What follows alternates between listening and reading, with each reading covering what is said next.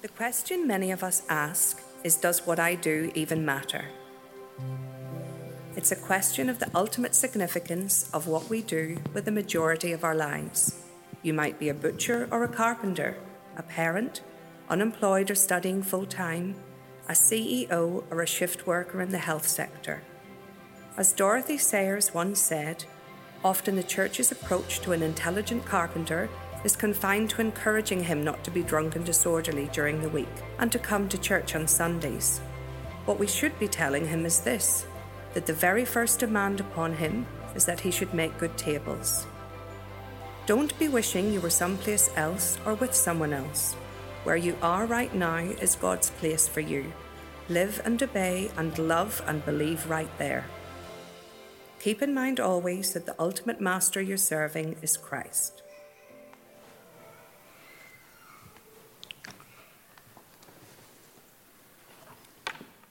Well, good day, New Life family. What a joy it is to uh, get to open up the Word of God with you again this afternoon. And um, just to state the obvious, what a great joy it is actually to meet in person as well. Are you enjoying that? Yeah, you know, that whole world has sort of been shut down, but uh, God's bigger than that. And uh, we're going to press into something this afternoon around what it truly means to uh, bless this city. And a little bit of a spoiler alert. You know, um, last year I turned 60 years of age, uh, and don't hold that against me. Uh, so I truly am a bit of a senior, you might, you might say. But one of the things that um, God has been teaching me about is what it really means to bless the city. And I've been working on this stuff for about 20 years now, and I'm still not there yet. And I want you to know that because this is a pretty powerful word that sits pretty hard on my heart because I believe that God really longs for this city of ours. He longs for your, your family, your home, the very neighborhood that you hang out in right now, that we might see true transformation across this earth. Do you hear that? Like, this is really what God's heart, the longing of the Father, is for us. I want to take you back a few years ago um, on the streets of Perth. And I was um, involved in a youth work program there called uh, Trinity Youth Options which I was the, the director of the program, and we're working with homeless kids on the streets of Perth. And I remember this day vividly because coming kicking and screaming was this father dragging a child. And his words to me as he dragged this kid in front of me was, You take this piece of crap, because unless you take him, I'm about to kill him. And with that, he left the scene. This was his 11 year old son.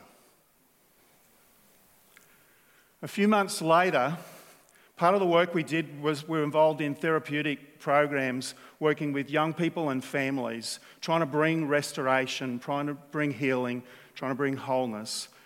And I remember this day really well. We were standing on the cliffs of Wilyabrup, which is a place down in Margaret River. And Margaret River is one of those gems of the Australian landscape, let me, let me tell you. That the power of the Indian Ocean rolling in on this coastline.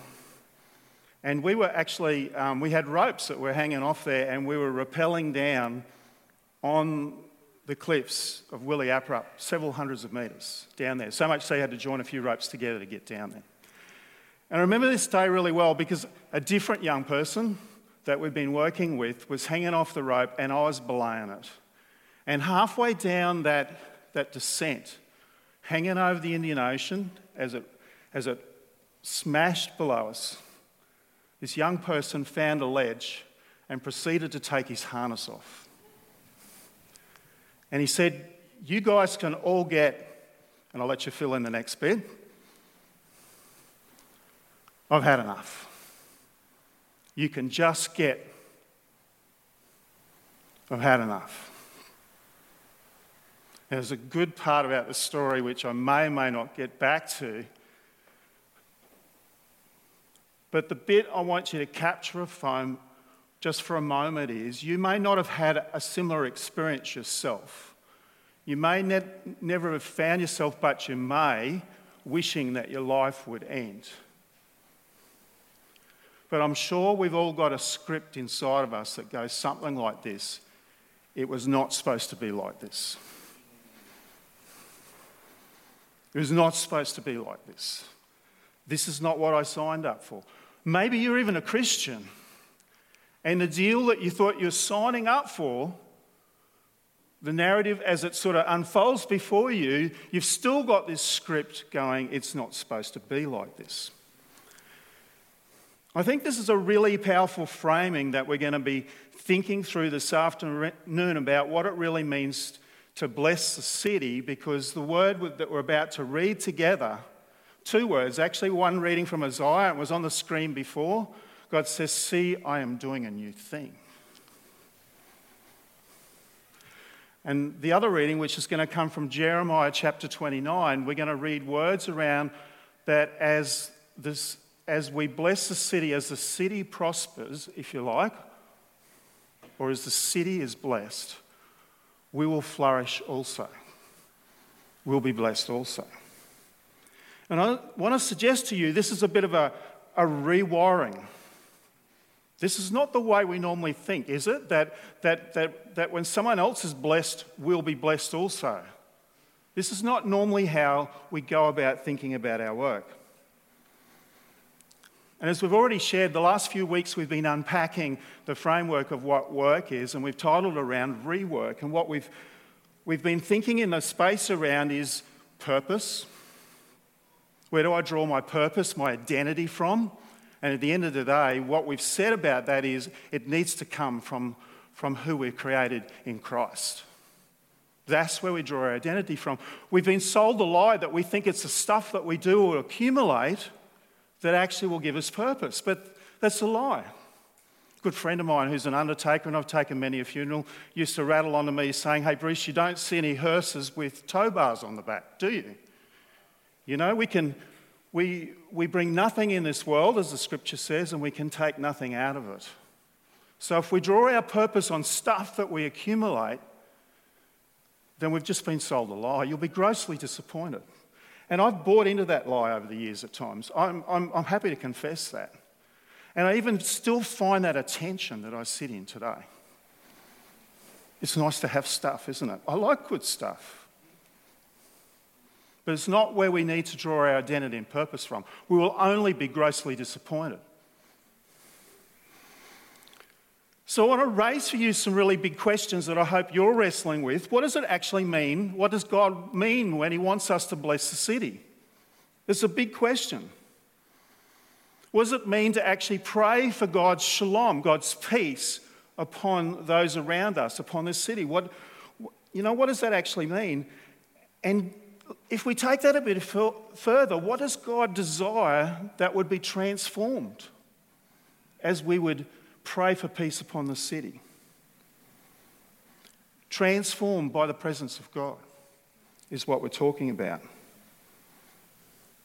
So we've talked about purpose, we've talked about holy ambition was another week, and last week Alex powerfully shared with us a word about uh, the rhythm of taking time out to rest.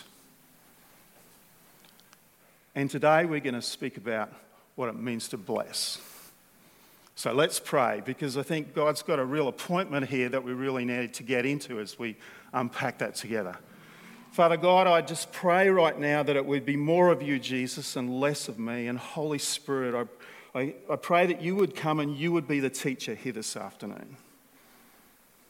Open our hearts, our, our eyes, our ears, that we might know you more and what plans you have for us, Jesus. That's our heart's desire. Just speak to us now. We ask this in your name. Amen. I want to pose to you a question, New Life. I want you to reframe something, and I'll pose to you a question, and it goes like this What's outside your window? Take a good look outside your window and what do you see? What do you really see? Because I believe God would say to us clearly this afternoon, as He's been saying to us as a wider New Life Church family, this, He brought to us a prophetic word out of Isaiah a couple of years ago in our wider church family, these words. And if you turn with me, it's to, in Isaiah 43, picking up on verse 18 through to 20, and it'll be on the screen if you um, can't find it on your device, where God said, for, where, where the prophet Isaiah says, Forget the former things, for I'm, do not dwell on the past, for see, I'm doing a new thing. It springs up. Do you not perceive it? I'm making a way in the wilderness and streams in the wasteland. The wild animals will honour me, the jackals, the owls, because I provide water in the wilderness and streams in the wasteland to give drink to my people, my chosen ones. And then 20 years ago, I found myself speaking at a, a conference in Minneapolis. In, in, in those days, I used to travel quite a lot, speaking in different places. In fact, if you ask Kathy, she'd tell you I was more away from home than I was at home. Doing great things in the name of Jesus, yes. But I remember this day particularly. Um, I was about to speak at a conference in Minneapolis, and God woke me up in the early days of the morning and spoke audibly to me. That's never ever happened in my life, never before and never since. But it was an audible word from God. Now, some of you already shut off because I said that. Don't just be open to it, just be open to it. But the words that God breathed into my heart and said clearly to me that morning was Bruce, the plans that you have for yourself are not my plans. I want you to go back to your nation, meaning Australia, because it was in the US at the time, and plant a different way of being church. And I started crying. And then he gave me the words from Jeremiah, which we're about to read. Jeremiah 29, which goes on and talks about, I've got plans for you, Bruce, not to harm you, not to prosper you. And we'll read it together. Let's read it, and then let's frame it around what God might be saying to us. So let's pick up in Jeremiah 29, verse 4. The Lord, the All Powerful, the God of Israel, has said, I've sent you in exile from Jerusalem to Babylon, and I want you to build houses and live in them. I want you to plant gardens and eat what they produce. I want you to take wives and have sons and daughters. Take wives for your sons and give your daughters in marriage, that they may bear sons and daughters, multiply there, and do not decrease but seek the welfare of the city. Where I have sent you into exile, pray for peace in Babylonia and work hard to make it prosperous. The more successful that nation is, the better off you will be. Some of your people there in Babylon are fortune tellers and have asked you to tell them what will happen in the future, but they'll only lead you astray. Important word.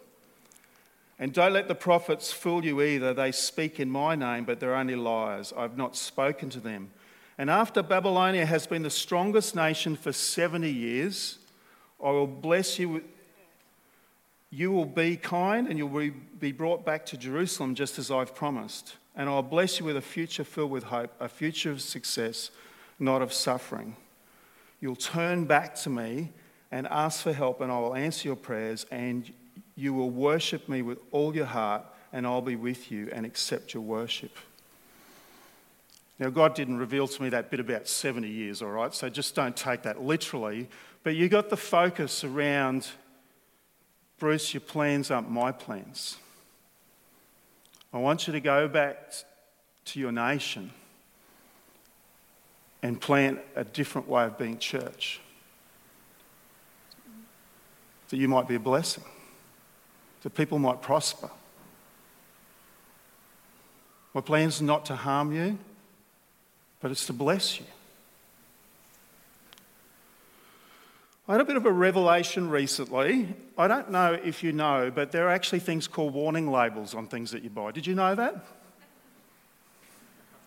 You probably did know that. I'm one of these people when I buy something, I throw away the instructions because I'm an experiential learner and I just like to think that I can solve anything, all right? And it's a rare moment, but there have been a few where I'll actually need to haul out of the bin the instructions, and IKEA furniture is one of those. Um, not that you can always read them that well, in order to actually work out what you do next. But in the main, I'm happy to tell you that generally I don't read it. And what I didn't know, because I don't read instructions, is that items come with warning labels. Now, this is a bit of a revelation for me, so I decided to do a bit of research around this. And let me just give you, and these are true examples. I didn't make this up to make you laugh, all right? This is um, hand on the Bible, this is absolutely truth from labels, all right? Right there, you didn't need to know that, but let me just tell you that. On a box of birthday candles, it says, Do not use soft wax as earplugs or any other function that involves insertion in the body. Go figure. I never thought of using wax like that, but anyway. On a hairdryer, it says, Never use this product while sleeping. Now, I don't know about you, but I have never thought about hair. Well, I don't really need to use a hairdryer, do I? But anyway, you get my drift. On a wheelbarrow, this one really cracked me up. Uh, not intended for highway use. I've never tried my wheelbarrow out in the highway, but it looks like you're not supposed to. On an iron, it says never iron clothes while they're being worn. And on a baby stroller, this one really um, I didn't think this was possible, but someone told me another time when I used this illustration that they've done this before. On the baby stroller, it says remove child before folding. And it wasn't Maylee, all right? So just please don't, don't be hard on Maylee. And on this, this is the final one. This one really hurts. On electric router that you use in the workshop, all right? Warning this product is not in, intended to be used as a dental drill. Now you're going to sit on that. That hurts, doesn't it, when you start to think about that? But here's my reflection around that. I reckon we've got in a society where we are so driven about being risk averse, it affects everything that we do, including, I'm going to say, our faith. We have so many warning labels around everything that the very place of appointment or the place that God might be calling you to be right now, even in your workplace, whatever that looks like, maybe the thing that is holding you back is that you've done a risk assessment an, and it doesn't come up looking really that flash. But think about it. If you did a risk assessment on a crucifixion for your own son, I don't think, Jesus, I don't think God would be able to take the next step.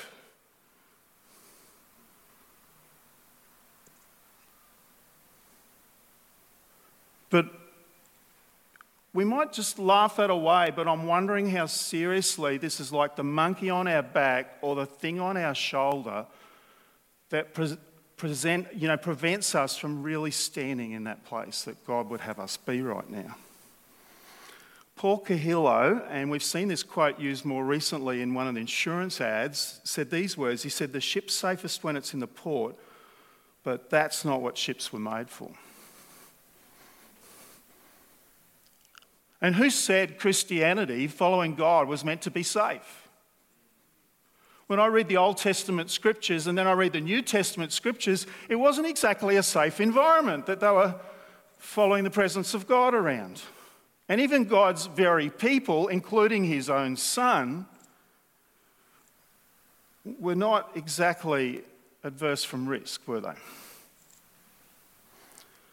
But it's in the midst of this that I'm wondering how many of you are missing that very place of God's appointment, not only because of the risk, but you've taken a risk and you've hurt before. You've been hurt before. Even the very systems of the, even the church even people that you trusted and respected, maybe they've let you down, and this is limiting you responding with obedience to where God might be taking you next. And if there's one word that I believe God wants to take and speak over us here this afternoon, is that He wants us to to bring those burdens, those things that we're carrying right now, if you like, the monkeys that are sitting on your back, words that have been uttered over you, things that you might have even said about yourself or about others people. I believe He wants to take that from us. Because unless we can wrestle with that, to think about what it might mean to bless the city, we're going to constantly be held back from the very place of appointment where God wants us to be. So I don't know if that's you, but remember we we began by saying it's not supposed to be like that or be like this. Maybe that's because what you're carrying, what you've carried in here this afternoon as we've worshipped together. And believe that, that, that God wants you to lay that down before Him. I believe this afternoon is a time where He wants to release you from some of that because that's what it will mean to really bless, to step into that blessing where this city will prosper and we will prosper also. And once again, those words from Isaiah do not dwell on the past. For I'm seeing I'm doing a new thing, says God to us. If you like, we can say clearly that God is the one who makes way. And I believe that, that, that God is the way maker and wants to make way with us this afternoon. And this leads me to the Jeremiah reading that I want to spend the rest of our time together unpacking because, in the essence of this reading, we will find what it means to take heart for a city and to be blessed in that way. As God would make way with us, what does that truly mean? I want to put this reading in context for a minute.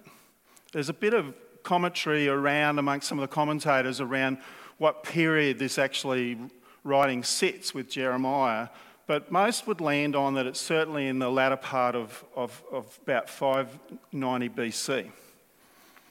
And what we see happening during that period of time is that people of Judea have found themselves dislocated and relocated in a strange land, in Babylon. Now, their king, King Jehoiakim at the time, had this, this deal with Nebuchadnezzar, who was the, the ruling power at the time. They had this deal that if they paid a little bit of dividend and a bit of things in, up, up front, they would be left to do their own thing. But the payday came forward, and 10,000 of them found themselves in a strange place. But it wasn't all of them. In fact, there was a second Exodus that happened a little bit later on. We find 10 years later, although people hadn't listened to what God was saying them to, through this word, the rest of, of the temple in Jerusalem was destroyed, and the rest of them were re- relocated in Jerusalem. And so, the context in which we find these words of Jeremiah is probably somewhere between those two periods, between the first relocation of 10,000 people. Jeremiah's still back in Judea, and he's writing from that and he's writing into the situation. And remember, he's talking to a mob that didn't um, go to the local flight centre and make a booking to have a holiday in Babylon. That was not what had happened. Through no choice of their own, they found themselves in a really unfamiliar place if you like, it's not supposed to be like this, God. Maybe that's you right now. You're sitting in that space where it's unfamiliar, and the very people that persecute you, this word that we're about to read says to bless them. This is a, powerful reframing. It's a, it, it, it's a very powerful rewiring. And it, it, it would be very easy for us to think that as they did and we read into it, they thought that it might just be a temporary thing and one day it would pass over. And I'm reminded of some words from a book that I read by uh, Mark Buchanan. Uh, the, the, name of the book was titled The Cult of the, of the Next Thing. And what he said were these words, he says, The risk when we find ourselves in a transitional moment or a place of, of, of being temporary bit like being an interim pastor, Calvin, maybe. But the risk that we place when we label our experiences only being temporary is that we could run in the trap of failing to develop meaningful relationships. Now, this is where it doesn't pay to use this illustration for Calvin, quite the opposite, we know. We avoid getting involved, Buchanan would say. We never put down our roots, and before long, life becomes a fast paced series of temporary situations that all too often lack meaning and purpose in themselves. And I'm wondering if the climate that we've been in over the last 18 months, through this lockdown period, lockdown, lockdown, you know, around and around, all the things that are very familiar to us, Some of us for a while got sold a line. We thought it was just going to be temporary and then it'll all be lifted. And then guess what? Last week we couldn't meet.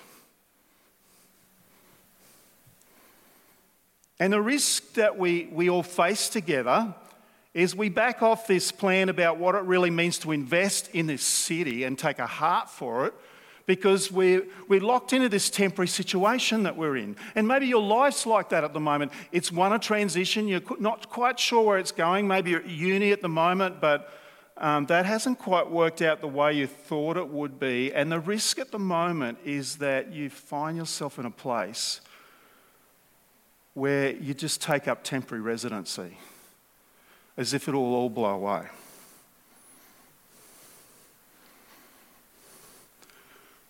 I want you to, to pose that same question I asked you before and, and raise it again. Take a good look outside your window.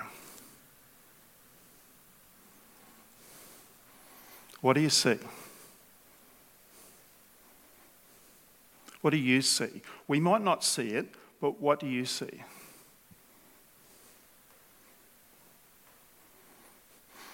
As you pray to the Father about where you're at in your life right now and what's, what's before you and what you've come from and all the experiences that are just festering up, whatever they might be, what does He really see in your life right now? What does He really see? Maybe some of you have got really settled where you are. The comfort is pretty good. It's not a bad aspect from the way you look at it. Life's zipping past, and actually, it's not too bad working from home. There's a few great things about this. Maybe comfort is getting in the road of where God would have you be right now. And maybe some of you have been sold a lie and you've been tricked by false prophets to say that if you press into this even harder and you really, really achieve X, whatever that might be, and I'm not talking about excellence here, please, this is not talking about excellence, but if you accumulate stuff or you get all sorts of accolades, maybe the lie you've been sold is that that will give you life, life in all its fullness. And the harsh reality is it doesn't. Patrick Pennell um, offers us this really powerful framing. It's actually not by Patrick Pennell, but he quotes it from an unknown source in a book that I read by him. And you can pull this quote up pretty easily if you just remember the first few words. Our first, he says, our first task in approaching another people, another culture, or another religion is to take off our shoes. For the place we're approaching is holy and else we might find ourselves treading on another's dream, and more seriously still, we might forget that God was there before us. And I'm wondering if you've been sold that lie that you don't, you firmly don't believe that God is there before you. God is in this already. He's ahead of you. He's in this game. He's the waymaker. So I want to finish by landing um, four things with you. And the first one is really obvious as we turn to this scripture in Jeremiah 29. The first thing that I want to uh, frame for you is let's get a reality check, folks. We're not in Jerusalem any longer. Now, I know we, we all didn't live in Jerusalem before, but equate that to what your Jerusalem was. Often we hear about well, when things get back to normal, guess what, folks? It's never going to be back to normal. So, whatever you're putting off, or whatever you're avoiding, or whatever you're carrying on your back that's limiting you, the reality is we will never be in Jerusalem again. But that doesn't mean that God's not in this. It doesn't mean that the very place that you detest and even those that you feel like are persecuting you right now is not God's plan for you. And it's with that that we read the second thing that I believe is framed in this text that, that we read from Jeremiah 29. And I just want to read out from verse 5. He says, Now I tell you to settle there to build houses, to plant gardens, eat what you grow in them, get married and have children, help your sons find wives, and help your daughters find husbands so that they can have children as well. I want your numbers to grow, not get smaller. And what I believe God would want us to hear this afternoon, the plea from his heart is whatever situation you find yourself in right now, you need to put your roots down deep. And when you think about the framing about getting married, planting gardens, and so on, we could say playing house or whatever it might be, they're not words of a temporary situation, are they? So when you look outside that window, I want you to start to picture and to name either the people or the place that God would position you right now. And His word to you this afternoon is to put your roots down deep. Put them down deep. What do you see? What do you know? What do you need to cultivate? I'm a bit of a gardener. I love gardening. My gardening's really flourishing at the moment. But I know that behind that garden flourishing right now is about two years' worth of hard labour to get us there. In order for those roots to penetrate deep, we've basically, literally, had to lift 15 cubic metres of soil out by shovel because of the aspect and site. And this is not Bruce bragging for a moment. You'd think I'd look a lot more ripping as a result of what I'm about to share with you. But anyway, we literally had to lift 15 odd metres of rock, soil, roots, and all sorts of things that were absolutely corrupting the front of our place and drag in new soil in order that the gardens might flourish. I'm wondering if you put yourself in the place of where God's appointed you right now, even though you're kicking and screaming, detesting it, and praying against it, the very people that are persecuting you, God wants you to take heart for and involves you putting your roots down deep and getting to know them incredibly well. What have you been avoiding? What have you been running away from? Who are those people that get in your face and maybe, just maybe, God would want you to put your roots down deep. This is what it means to bless the city. That you would take time to get to know the very neighborhood that you're in. And one of the things that I learned, if you can come back to my story with the word, the testimony that God gave me was I've been flicking around the world speaking in His name, but I didn't even know the very street that I lived in. I didn't know the people over the road by name. I didn't know the context in which they lived in or worked in, or where they had work or not. I knew they had four sons because I used to play with my four sons out on the street. In fact, we had a whole cul-de-sac full of boys that used to congregate and, and um, do all sorts of things in our hood. But I didn't really know the circumstances of my neighbourhood. And what God gave to me, this word, of invitation and challenge to get to know my neighbourhood well.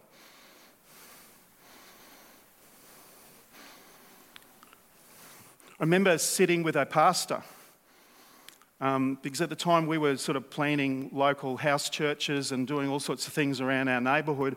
And we were sitting in a cafe together and we used to do our daily devotions together in a cafe. And the cafe owner came up to us and said, What are you guys up to us? Um, because he'd noticed that we had a rhythm about doing this every day. And, and finally, to cut a long story short, he said, Can I do that with you? And to cut a long story short, he came to Christ in the midst of that. His life is turned upside down, but it, it started with us getting to know the people that were in our hood, our neighbourhood. And blessing the city is actually starts with you in your own home.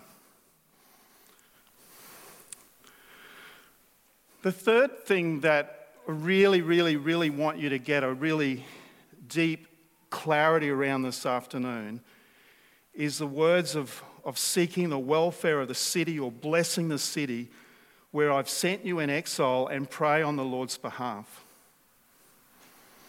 And it goes on further then to seek shalom over the city. And I don't know if you know what the word shalom means, but in the, in the Hebrew understanding, it means to be safe in body, in mind, in spirit, to, to take total estate, if you like, over your life.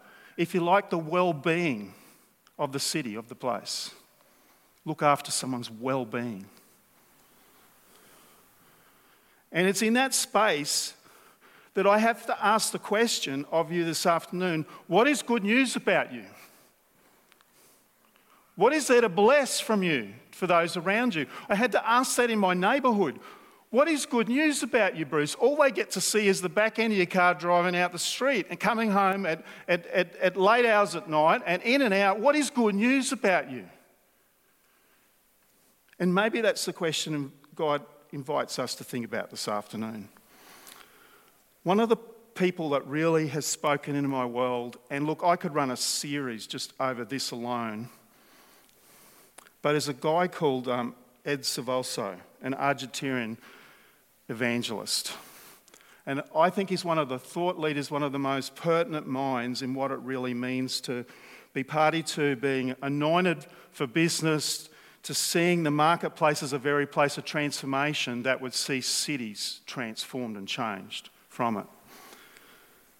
And Silvoso, um, evangelist that he is, spoke into my world in a book that um, he wrote called Anointed for Business, but you can apply this around transformation of cities. And his point is that it starts in your own home. And he's got these three principles that I want to share with you. And the first one is this he talks about his understanding of ecclesia, which is the Greek word for church. And I don't think we really do it justice, but he says, You need to realize that you are all church. We've dumbed down to church being the thing that we do on Sunday afternoons here in Brisbane. But the church is about people God's chosen people, God's people who are called to assemble as God's chosen ones. And this needs to start in your own home. Kathy and I, um, three years ago, we bought a property where we're living now in, in uh, Burpengary, Burpengary Meadows, if you want the real correct name. It sounds a bit more, it's worth a million dollars if you say that, but it's not really. There's a lot less than that because uh, the old Burps has it, its own title and it's not so popular or familiar or something to excite about. But we bought acreage. But the deal was and this is what we believe God gave us was we were looking for something that would be a sanctuary where we could bless people. I don't know if you've thought, but I'm going to challenge you to go home if you've never done this before. But I want to challenge you this afternoon to go home and to open the front door of your house and pray that God would bring his blessing on your household. I want you to pray that God would put an anointing over your doorway, over every door and every mark. And you might want to use oil for that as a sign and a seal. Because it, it, it's my hope, and this is what um, Silvoso taught me, is that when we pray into this and we really believe it, and guess what? You can do this in your workplace as well. It's not just located your home. If we pray into that, God's presence would absolutely fall on the place. I don't know a better way to actually bless the city.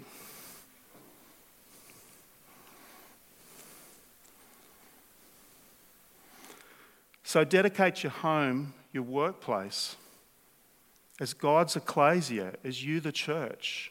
It starts in your own house.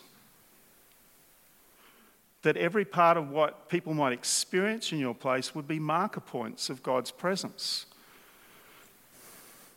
And the third thing that Silvoso talks about is being called, we must actually adopt and commit your neighbourhood in prayer. Now, this is a really powerful thing. He actually says 10. You need to actually identify 10 people, maybe five on your left and five on your right. And then your task then is, as God would reveal their names and the people and the faces in your heart, then you need to pray into it. Now, you can start this in your workplace. You can start this in your very street, in your neighbourhood. I'm a little bit chuffed to say that I actually know the names of my neighbours in my street. Not all of it, but I've taken the time actually to get, them, to get to know who they are. But there's a long way to go there yet. Sometimes it looks a little bit like, well, one of my neighbours has just been through a really difficult relationship and it's falling apart. So when I'm on the rider mower out the front, I might as well just keep mowing the strip and mow that person's yard because I know at the moment they're not in a great place to do that. I think that's a blessing. And then my neighbour on the other side, that, mm, yeah, well, life for him is, is just all about living, really. Um, and everything's a, a dream and so on. And yeah, but, but what I've got to know about him is that he's been bullied at work and he's really struggled in his workplace. So much so it's done him in in his own mental health and his own place. So much so that it's, it's, it's just ripping him apart in terms of identity and relationship. And so, why don't I just keep the mower going a little bit further up the road? Because that might be a blessing to him also. What else could this look like? What if, what if, what if the local builder or property developer saw their business as being that very place of God's appointment? Claim the presence of God over it, as we've just spoken about, marked it out in that way, so that every deal, every staff member, every tradie that comes into that site Every house that they build might be a blessing to someone else, that the presence of God would, be, would fall upon that place. So here's my final point, and I am touching this down now if you're wondering. The final point is we need to have confidence in God's plan.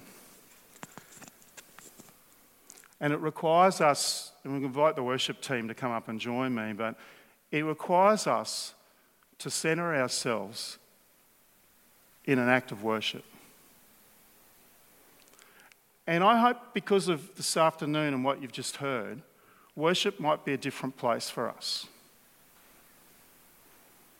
Because when we have confidence in God's plan and we know that He is the waymaker, whatever's been dealt, whatever cards have been dealt, whatever's been said over us, then we need to have a confidence that God's got this. And I believe that, that, that God would, would want to have declaration over us this afternoon that, hey, whatever your name is, Bruce, in my case, Cal, Kate, Kath, whatever your name is, that God might be saying to you quite clearly, see, I'm doing a new thing. I'm doing a new thing. So, can I invite you to just press in for a moment in the presence of God?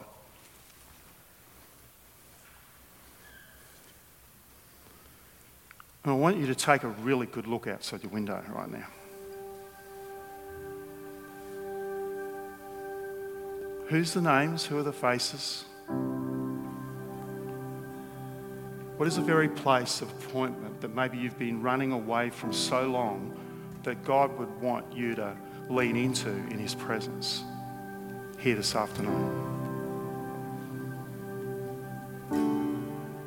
was the very territory that God would want you to bring the power of prayer into, name the names, and pray with authority over the place that God would have His way. You know, we've got elements of this already in our church. Our prayer room is one of those places, it's one of those territories where we're leaning into as a church and declaiming this territory as God's territory in prayer. Some of you are coming on Wednesdays and joining into the city. Whether you're there in person or whether you're not, there's been a focus around what it would really mean to bless this city but what I want to suggest to you is that it's got to start in your own place right now, where you're at with God. In the very place that God's called you to be, He would want to claim His territory over that also.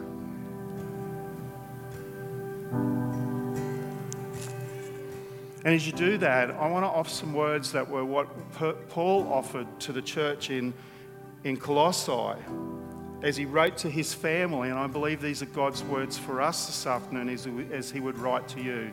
So as you lean into this in prayer, can you hear these as words from the Lord to you? Friends, New Life family, I always thank God, the Father of our Lord Jesus Christ, because I've heard that you are people of faith. Faith in Christ Jesus. And for this reason, I'll keep praying for you and ask that every single one of you will be filled with the knowledge of God's will in all spiritual wisdom and understanding. I pray that each one of you might live a, a, life worthy of the Lord, pleasing to Him as you bear fruit in every good work. And I pray that you might be made, made strong with all the strength that comes from His glorious power. And that you might know that He has rescued you from the power of darkness and has a special place for you in the kingdom of His beloved Son, in whom we have forgiveness and new life.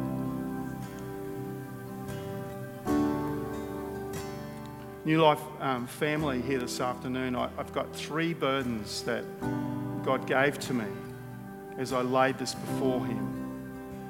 And I believe that there are some of you that will have these burdens here this afternoon. And God's invitation is for you to lay that before Him. Some of you have been hurt before. And you've retreated back to your own bubble. But God wants to break open that bubble here this afternoon and give to you new life, life to the full in Him. Some of you still been sold the lie and you continue to believe it that you'll find identity in what you do. But Jesus says to you clearly, Am I not enough for you, period?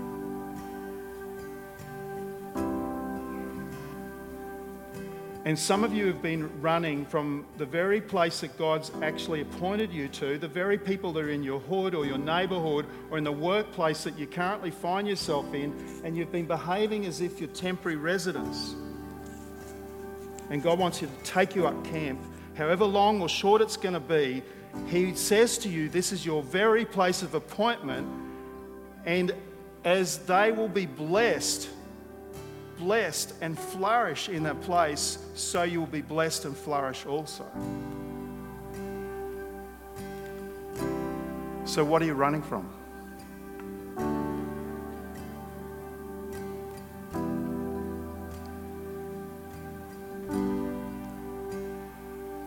So let's pray. God, I pray that you would come and make way here this afternoon.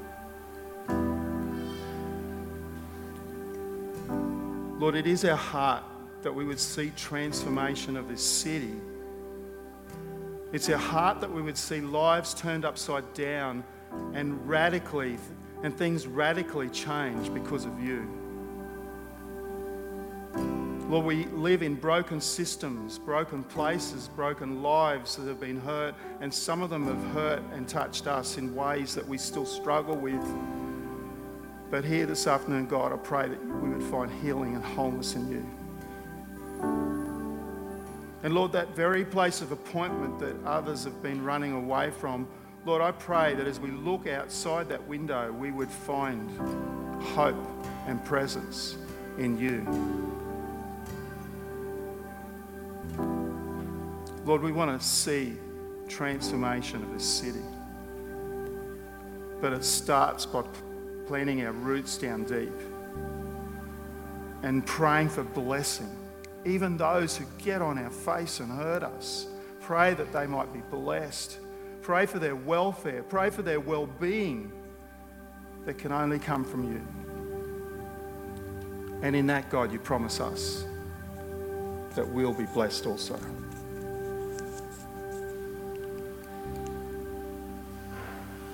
Amen. Folks, as we, um, as we respond with music and before we come to the close of our service, we've been doing something really special as part of this, this series. And we've, we've sought to think in some of the different domains and the spheres of influence that we get to have in our workplace.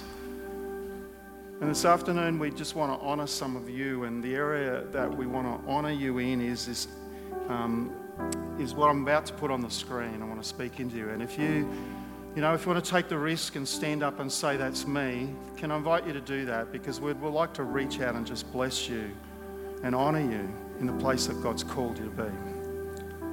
So some of you might find yourself in the not-for-profit sector. Would you please stand if that's a community organisation maybe that you're a part of. Some of you work in the social sector and your whole focus is around serving others.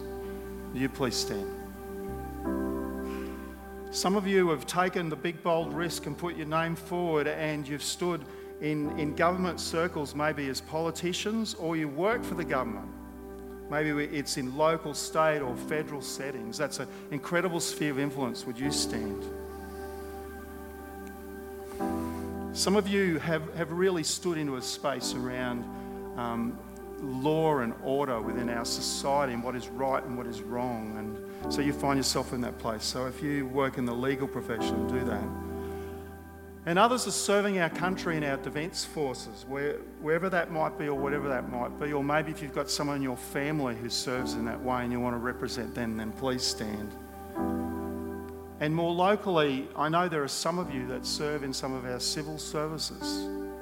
So things like our, our, our local police, um, emergency services, fire brigade, paramedics, the list goes on. You know who you are. I invite you to stand. And we want to honour you, but in that, God says, as you flourish, and if you, as, as you lean in the names and the places of the people that He'll give you places of appointment to be in, you're going to be blessed also. So let's pray. God, I thank you for these women and men. Sometimes, through no choice of their own, find themselves in these places of serving. And Lord, we want to bless them. We know that, that, that, that as you bless the spaces that you call them to be right now, they'll be blessed also. Lord, we thank you for their, their hearts of wanting to serve and see people's lives transformed through the work that they do. And God, I pray that you would give a real renewed sense of calling and purpose in their life, not because of what they do, but who you have called them to be, where their identity sits in you, Jesus. Lord, this is our heart purpose here this afternoon. We want to honour and give you all thanks and glory. Amen. We're going to um, sing, I think, together. And uh, as we do that, can I invite you, if, if, if God's really touched you and you'd like further prayer, then come and join us on the side for prayer. And then Alex is going to come and bring us a final blessing as we leave here this place. So. Thanks, folks. Be that very place of appointment that God's calling you as you would be a blessing to others in the city.